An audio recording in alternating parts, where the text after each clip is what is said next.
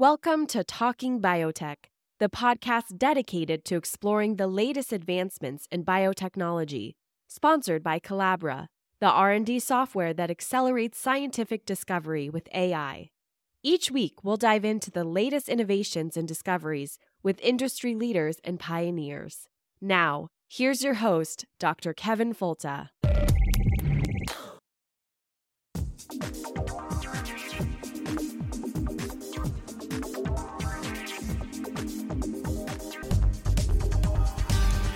Welcome to the Talking Biotech podcast. It's the weekly podcast about agriculture and medicine with an emphasis on biotechnology and the good things we can do for people and the planet.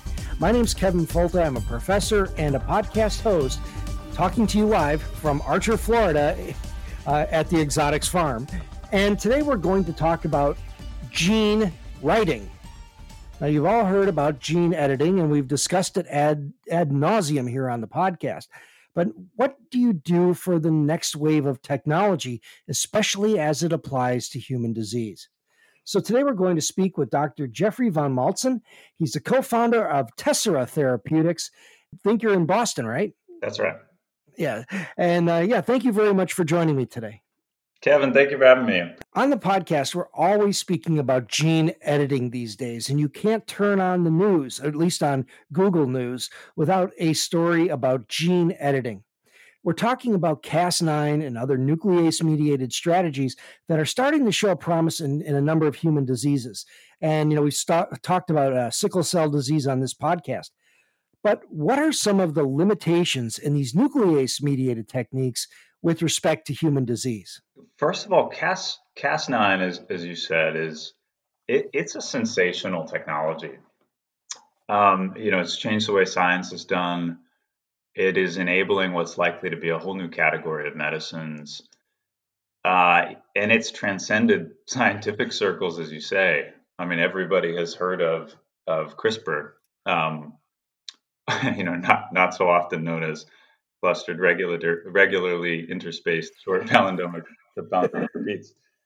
Um, and to start with the strengths of of Cas9, uh, it's it's it's useful to look at its role in evolution. So it is a defense system for microorganisms against invasive DNA. So so it's this beautiful pair of programmable scissors to be able to cut or, destroy invasive DNA. And, and, usually, since we're always standing on the shoulders of Mother Nature when when we create a biotechnology, its uh, its greatest technology applications stem directly from from its role in nature. So when one wants to cut the genome in a specific place, Cas9 is extraordinary. That often results in an error-prone repair process and, and therefore, if you're trying to disable a gene's function, Cas9 is, is an incredible tool, as are other nucleases. However, as you, as you said or implied, if you zoom out to the full realm of genetic disease we know about today, or the opportunity for genetic medicine in, in, in the decades to come, most of that opportunity requires more than turning off a gene or disabling it and, and requires you to either cut and paste or cut and write a curative therapeutic message into a specific location. And, and Cas9 is not great at that, which again is is no fault of its upbringing, given that it you know it evolved to be an, an exquisite means of of cutting DNA. But that led us to go searching for machinery in in Mother Nature's lab that that might just have evolved specifically for the purpose of cutting and pasting or, or cutting and writing new messages. Well, that's really an important point because uh, you know Cas9 everything has strengths and limitations, right? So you know th- there are a limit to how far it goes. So, what are some examples of genetic diseases that maybe couldn't be effectively treated using Cas9 or other nucleases? Yeah, and you know this will this will stand out as a challenge to all of the brilliant people working on Cas9. So, um, you know, the if one focuses on the strengths of a pair of scissors, you you would notably focus on diseases where turning off something which is hyperactive or uh, causing disease through its activity is a, a curative event. Um, however, in, biology and, and, technology generally, it's a lot easier for things to break down than it is for them to become hyperactive.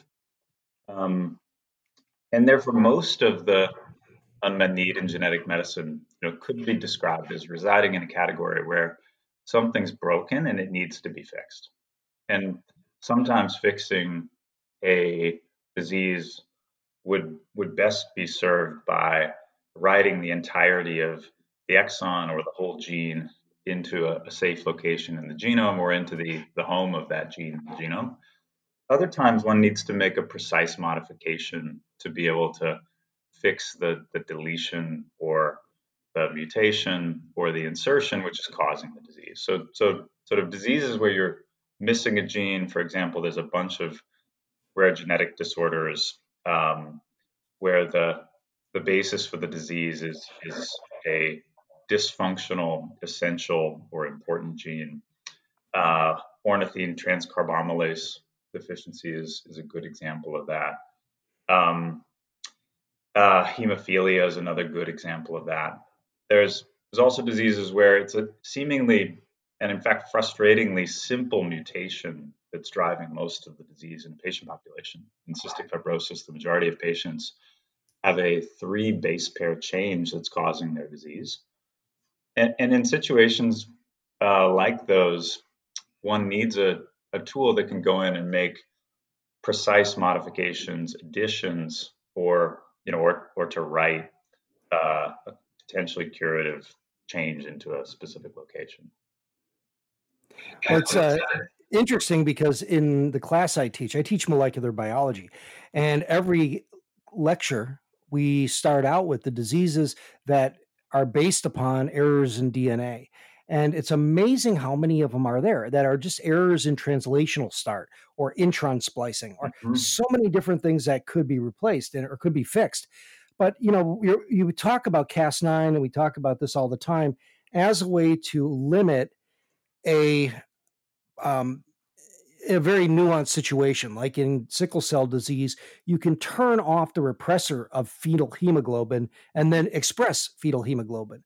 But in most cases, it's not like that. Most places, you have a defect in the gene, and now you got to replace that whole gene Eh, because you can't live without it.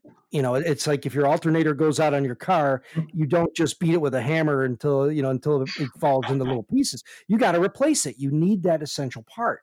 So what you're proposing is a technology where you could actually, rather than just edit, to add and to write new DNA. And so, is that really the fundamental difference? Yeah, what what we call gene writing is just that. It's a technology that I'll give you its uh, its origins. You know, again, in in uh, in in Mother Nature's R and D, but it's it's specific machinery that is optimized to write short or long messages into specific places in the genome. Okay, so that's really important. You're talking about specific places. So it's not like dropping in a transgene. You're kind of marrying the best of uh, gene editing with a targeted insertion uh, with the ability to add an, an entire insertion. That's right. And as you know, there's there are times where a disease requires you to insert the replacement gene at exactly the same location that a gene already resides. But there's a whole bunch of diseases where that's not necessarily the that's not a necessity, and uh, and being able to write with high fidelity to a safe place in the genome is sufficient to mediate a functional cure. And, and we're developing tools to allow both of those uh, feats to be done. Well, so many of these mutations are present in somatic cells, like say cystic fibrosis. The big barrier to treating that with gene therapy is delivery. How do you get the the corrected version of a gene into all of the cells of the bronchial tubes and the you know the relevant tissues of the cells of the of, of the respiratory system to mediate that problem or mitigate that problem. So your technology is this something that's done in embryos or you know germline repairs, uh, stem cells, that kind of thing? The short answer is no. In that the we've exclusively focused on the use of the, this technology for the purpose of the kind of somatic cell repair that uh, that, that you started with. You know, in in a in each organ in our body, if you take the workhorse cell types, there are diseases that result from, you know, your alternating example, a critical part of the machine breaking down. And when one wants to go in and, and mediate a, a, curative therapeutic change to those cells, efficiency really matters. Uh, for safety, specificity really matters. I mean, there's a set of sort of definable technology constraints, and uh, and we think over the next couple of decades, the medicines that are going to be mo- most important in this category are going to be the ones with maximized efficiency, maximized specificity, maximized fidelity of inserting the right message into the desired location. In that no amount of marketing or you know Super Bowl ad in a bathtub is going to lead somebody to want to take the genetic medicine that has an 80% uh, measurable bystander effect or you know or or error rate associated with it. So so we think best in class is going to win. Um, but but we're not focused at all on uh, deploying the technology in uh, in in the germline realm uh, exclusively. The we think the therapeutic applications uh, of, of greatest need require you to uh, do so in, in somatic cells that don't get passed on to the next generation. Okay, so, so let's talk more about the technology itself. How do you actually target and insert a large run of DNA into a cell? Sure. I'll, start by bringing us back into nature for a moment because um, really the the exploration that, that became Tessera was the reflection I began with at the beginning, which is that since CRISPR's role in nature wasn't wonderfully correlated with the technology requirements to either cut and paste or cut and write a, a sequence of a message into a sequence of DNA, we asked, all right, well, let's let's go looking in nature and see if there's machinery that might have spent hundreds of millions of years evolving for exactly the technology requirements of, of interest. And, and we were you know, wide-eyed and and and naive in posing that question and answer and imagining that the question might be uh, that it didn't exist. Uh, of course, that category of of machinery exists. They're called mobile genetic elements, and uh, and the first of them was discovered before the structure of DNA was elucidated by an extraordinary 20th century geneticist named Barbara McClintock she was awarded the Nobel Prize for that discovery, and and probably could have could have won at least one more for the contribution she's had to science, this titan of 20th century science. Um, that was the first of what you could think about as like a mini life form, in that um, since it's been revealed that these are extremely prevalent in nature. Mobile genetic elements simplistically encode the ability to make a copy of themselves and then find a new home and move in. You know, i.e., go to a new sequence of DNA and write their code into that location. And in fact, if you think about life from the vantage point that Richard Dawkins promoted uh, a few decades ago in, in his famous book uh, called The Selfish Gene, which sort of put forward the idea that our genome is a unit that evolution acts upon, but it's also like this village that thousands of life forms live inside of called genes, and they're vying for their own survival too. When when you think of life that way, the ability of a sequence of DNA to make a copy of itself and move into a new home is kind of like the minimum circle of life. And and accordingly, when you zoom out, these are, literally all over the place about half the human genome is genome is made up of mobile genetic element DNA. And if you mine gene genomes in nature, and depending on how you classify genes, mobile genetic elements typically show up as the most abundant category of genes in our living world. So, if you take abundance as a proxy for how much optimization Mother Nature has put into a, a machine, you could argue that she spent more time optimizing mobile genetic elements or the machinery to write specific sequences of DNA into genomes than than anything else in in our living world. We went from thinking, you know, I wonder if this exists, to being in awe of the the abundance of these, and, and actually, you know, realizing the real question was, all right, where do we start? Which of these still work? And didn't break down 100 million years ago of the ones that still work, which could work on the human genome. Of those, which could we program the code that they insert so that it's a, a therapeutic sequence or message and not their own code. And, and of course, even better, which of these could work so that they could potentially insert a wide variety of therapeutic messages, possibly programmably across the genome itself. So, really, how does that work, though? You're talking about um, uh, you know a, a mobile genetic element. Can you give us a little bit of a hint of how you would give that a payload to move around? Yeah. So in nature, mobile genetic elements uh, express what becomes a protein. That protein grabs onto a sequence of RNA or DNA, then goes to the genome. And if it if they grabbed onto RNA, then letter by letter they reverse transcribe that one letter at a time into a DNA sequence that can be inserted into the genome. That actually led us to coin the term gene writing. Or if they've grabbed onto DNA, then they paste it uh, via a couple different mechanisms into a into a given location. So in nature, they're inserting their own code. Um, you could think of this as a form of survival, or you know, finding finding a new habitat to live in. It, what we do is we discover uh, mobile genetic elements that have the ability to recognize sequences in the human genome and have the ability to grab onto motifs that we can embed into therapeutic messages as opposed to having them insert their own sequence into a given site.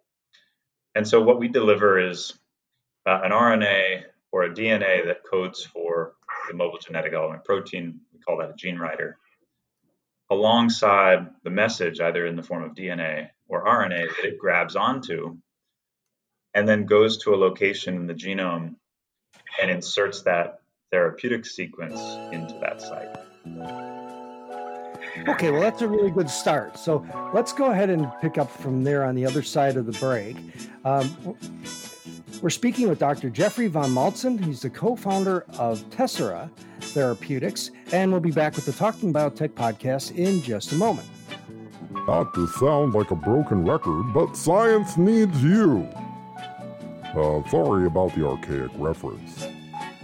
The broken record refers to the Naugahyde or vinyl disc, ingrained with little bumps in the grooves that would be translated to vibration with a needle, or diamond stylus if you're an audiophile like me, then electronically transduced into audible sound.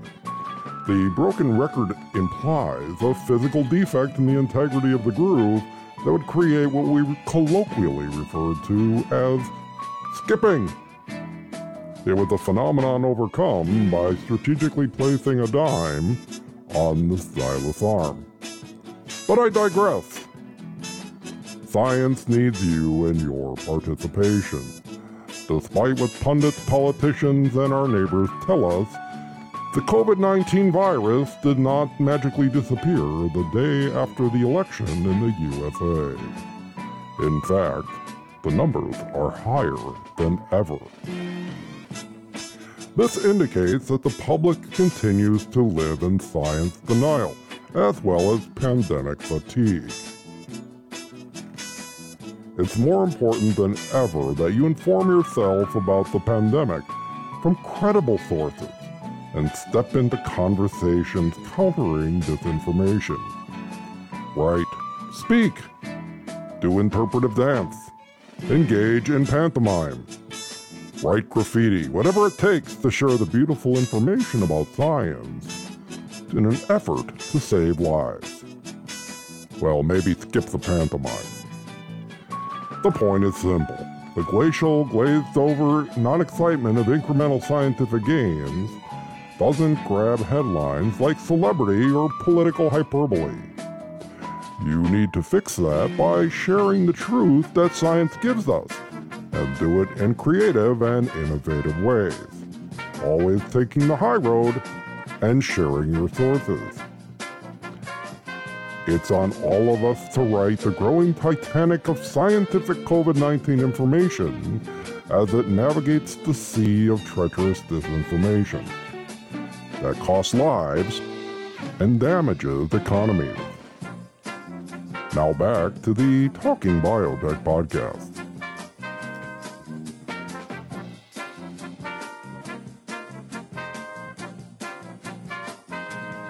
And now we're back on the Talking Biotech podcast. We're speaking with Dr. Jeffrey von Maltzen of Tessera. Uh, and uh, Tessera Therapeutics is working on a gene writing technology with the interest of correcting human disease. So we talked about, um, you know, nuclease mediated gene editing approaches, really the powers and the specificity.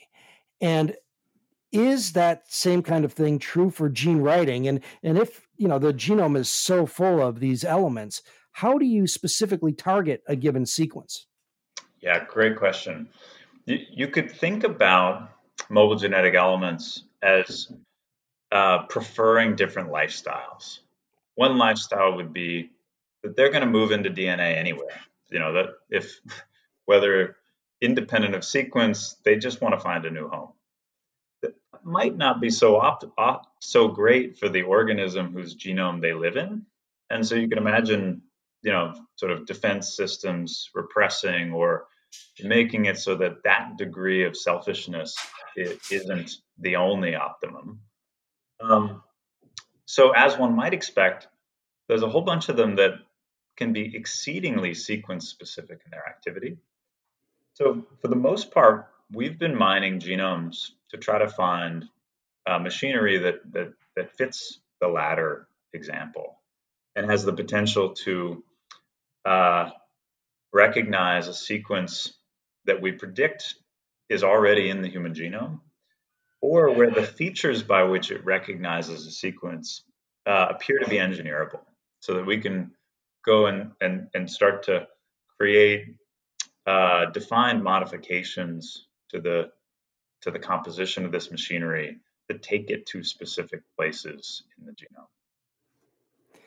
I guess my big question is if if it's adding DNA, adding sequences using mobile genetic elements, has this been done in plants at all? I mean, it seems like that's where this technology came from with Barbara McClintock.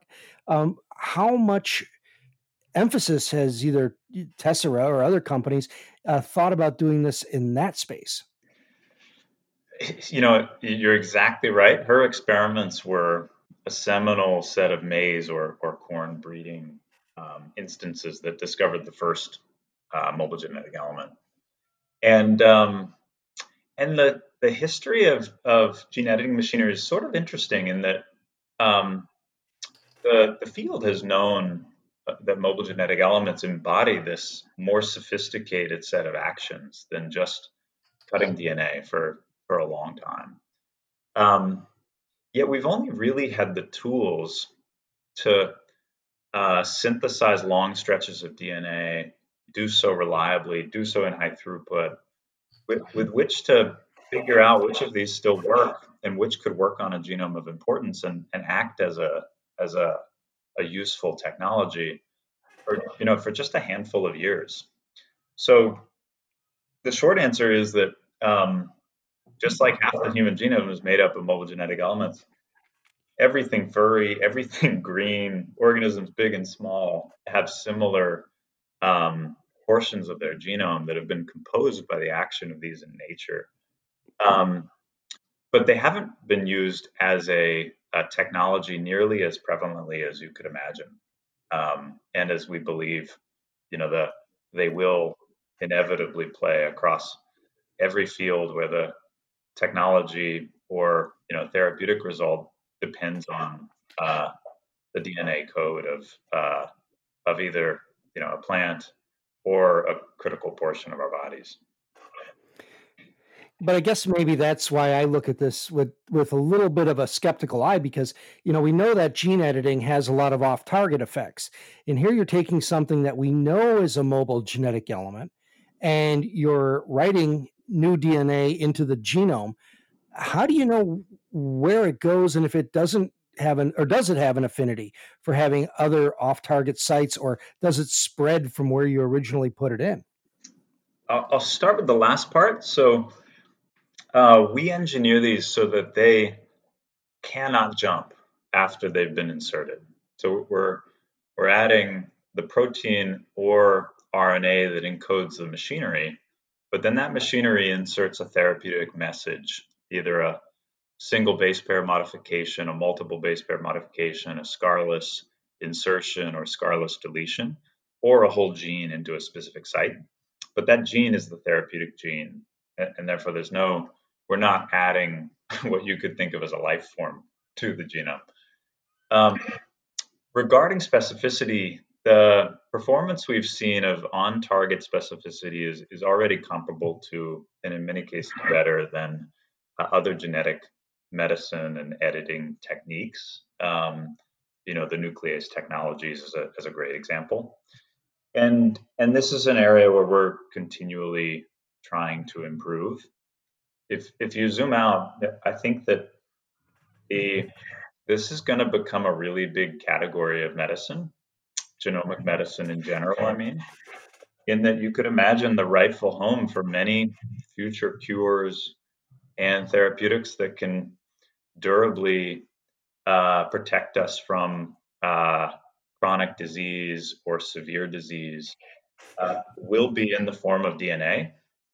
And, and fortunately for this field, the technology performance of this kind of machinery is readily measurable, and our ability to measure specificity of genome insertion, off target effects, uh, gets better all the time. So I, I think that the, the win-stay for this field of medicine is, is going to be the therapeutics that are able to maximize the specificity and efficiency with which a, a therapeutic sequence is inserted and minimize or eliminate uh, off-target effects and uh, and other other modifications to the genome. Okay, so let's just say I'm sold on the technology and I think I get how it works. What are some of the low hanging fruits? What are some of the applications that are on the radar with your company that you think you'll be able to reverse inside the next decade or so? Sure. So there's a bunch of diseases where, as we were describing earlier, the basis of the disease is that one gene broke down.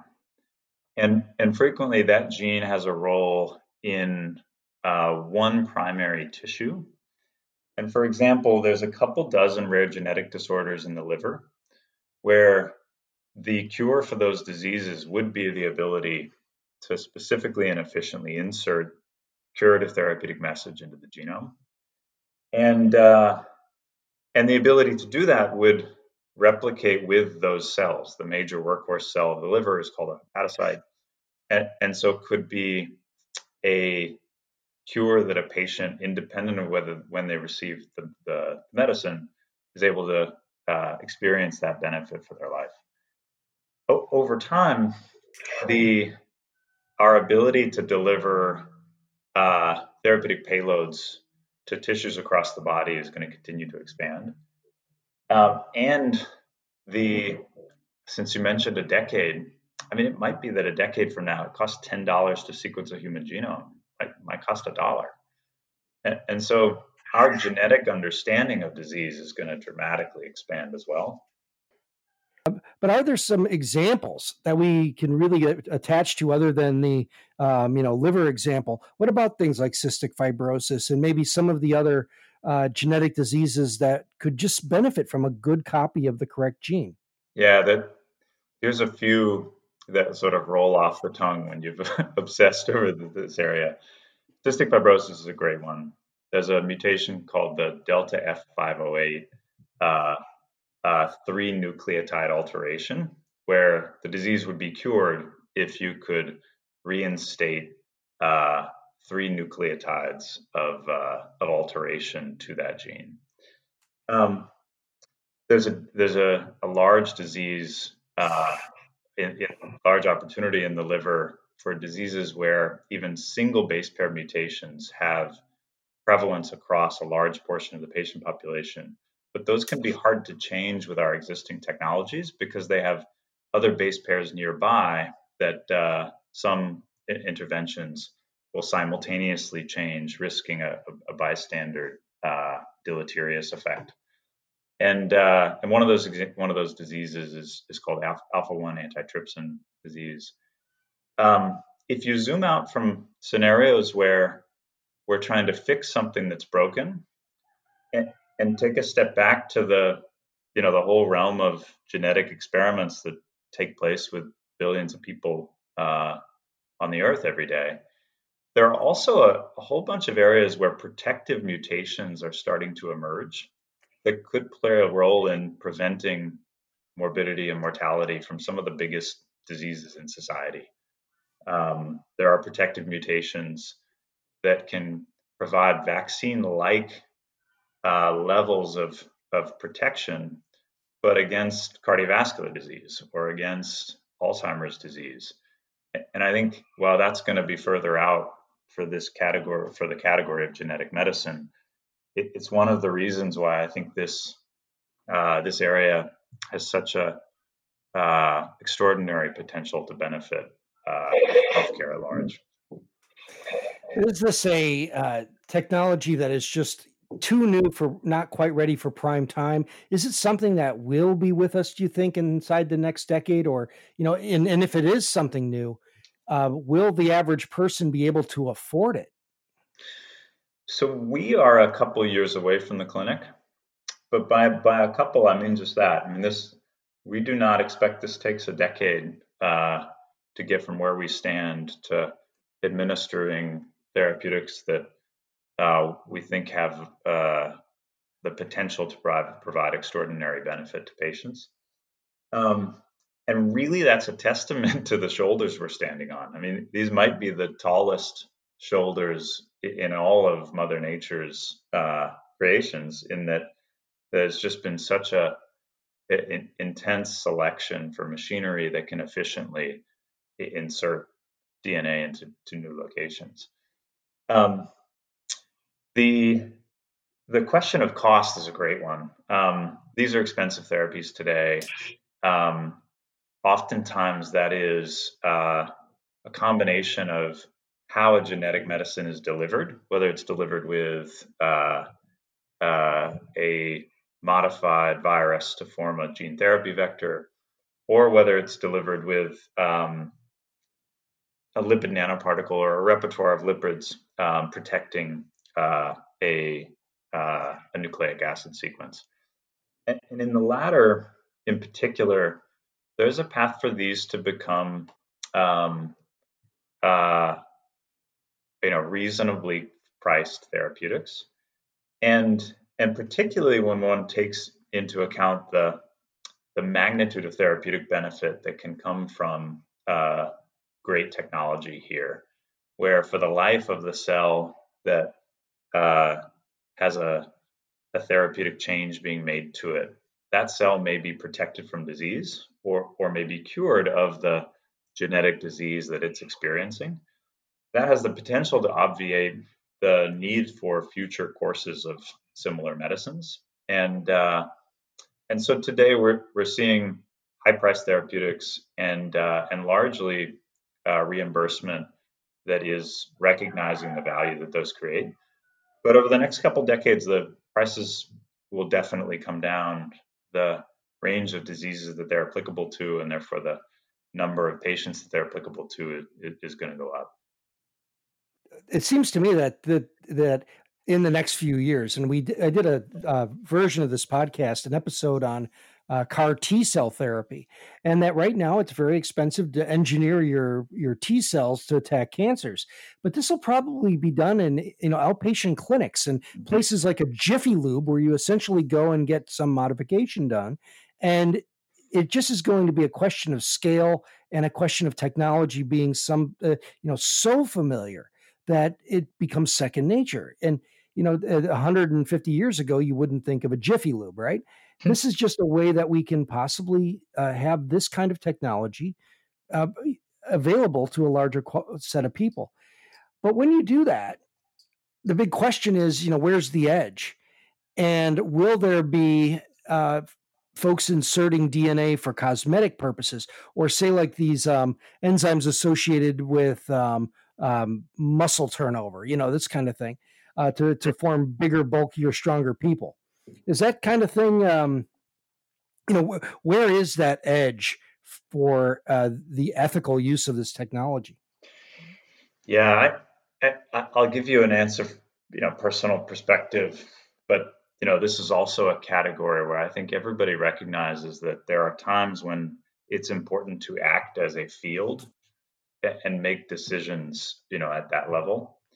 Um, and and and and uh, and I think the what we've seen from the evolution of CRISPR over the past few years is uh, the power of the scientific community as a whole taking things fundamentally off the table.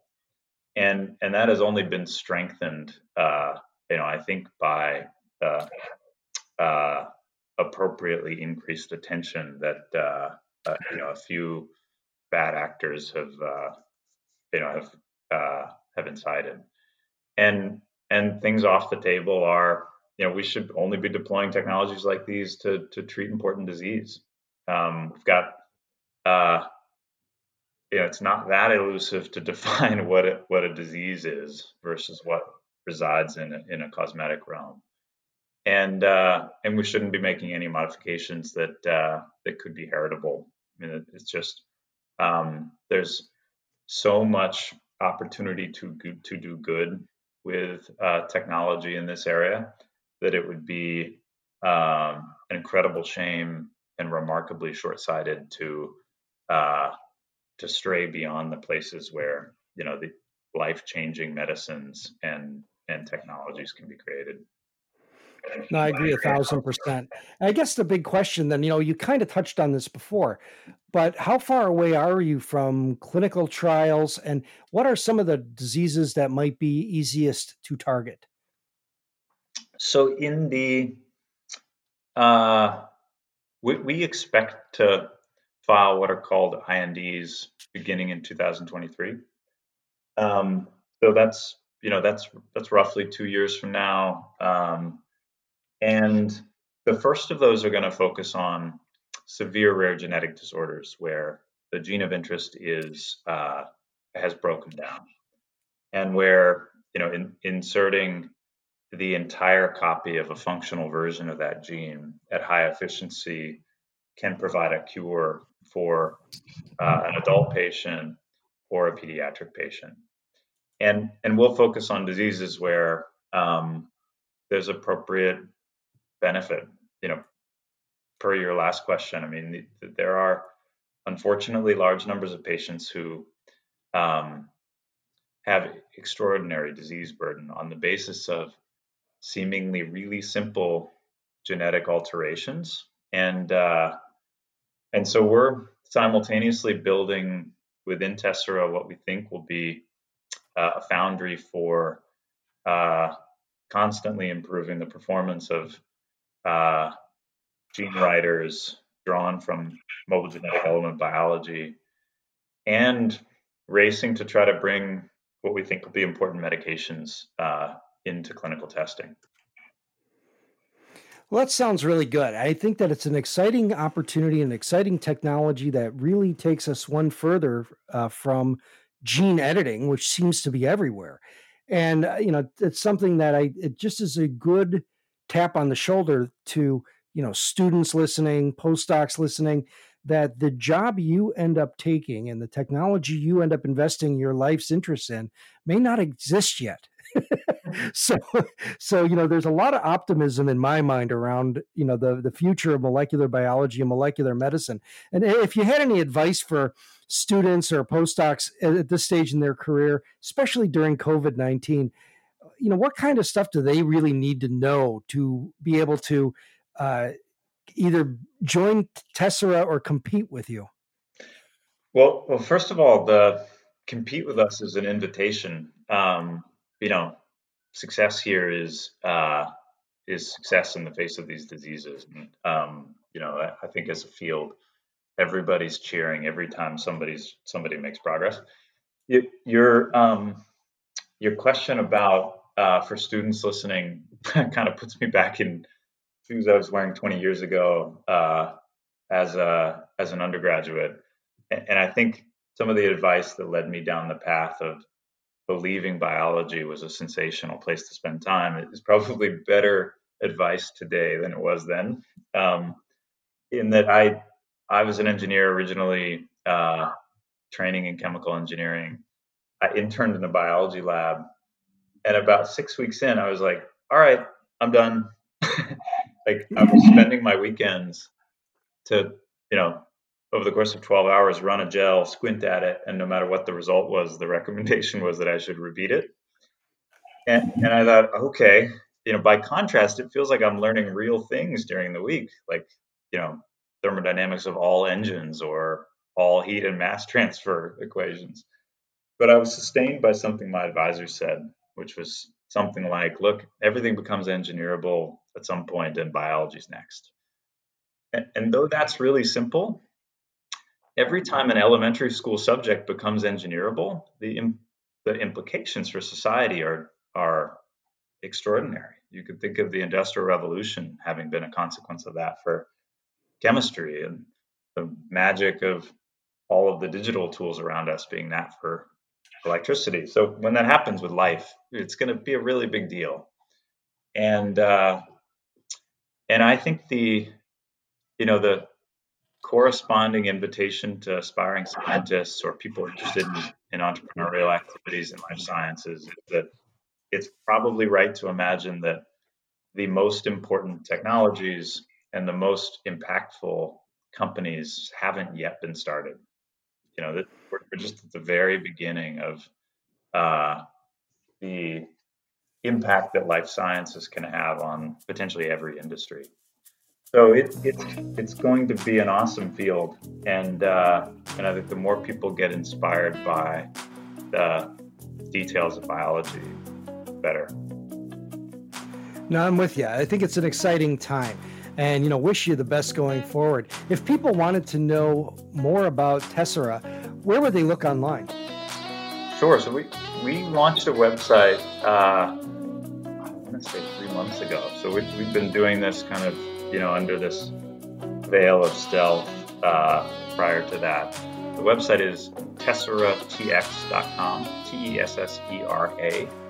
And, uh, and you'll find a place that you can send us questions or, uh, or, or, reach out if you're interested. And um, thank you, Kevin, again, Kevin, for having me on. Really appreciate the chance to share what we're up to and look forward to staying in touch. Yeah, well, do me a favor is that when you have some big breakthrough or some major milestone, don't be shy about reaching out because following up on these things is so cool. We, you know, we did this five years ago now. Almost six years ago, this podcast has been going, and we're able to see such incredible change over that time. So please reach out anytime. Okay. Cool. Thank you, Kevin. Okay, and thank you for listening to another episode of Talking Biotech Podcast. Write reviews on iTunes or wherever you consume podcast media. Uh, tell a friend uh, show us a little love over on the Patreons if you don't mind. That really does help us uh, advertise the podcast and improve the product we have. Thank you so much for listening, and we'll talk to you again next week.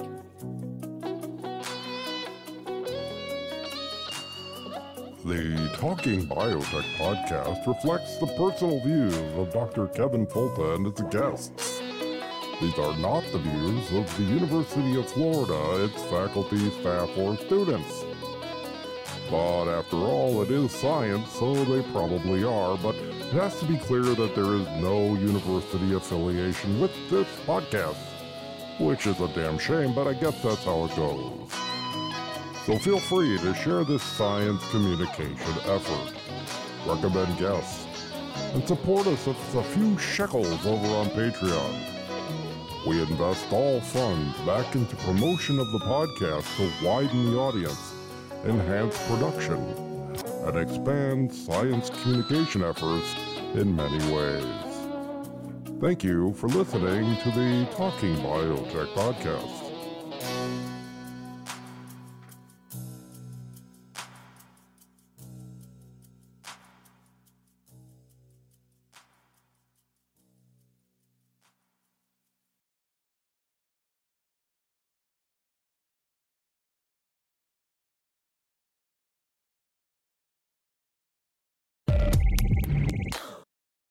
You've been listening to Talking Biotech, sponsored by Colabra, the platform that bridges the gap between siloed research tools.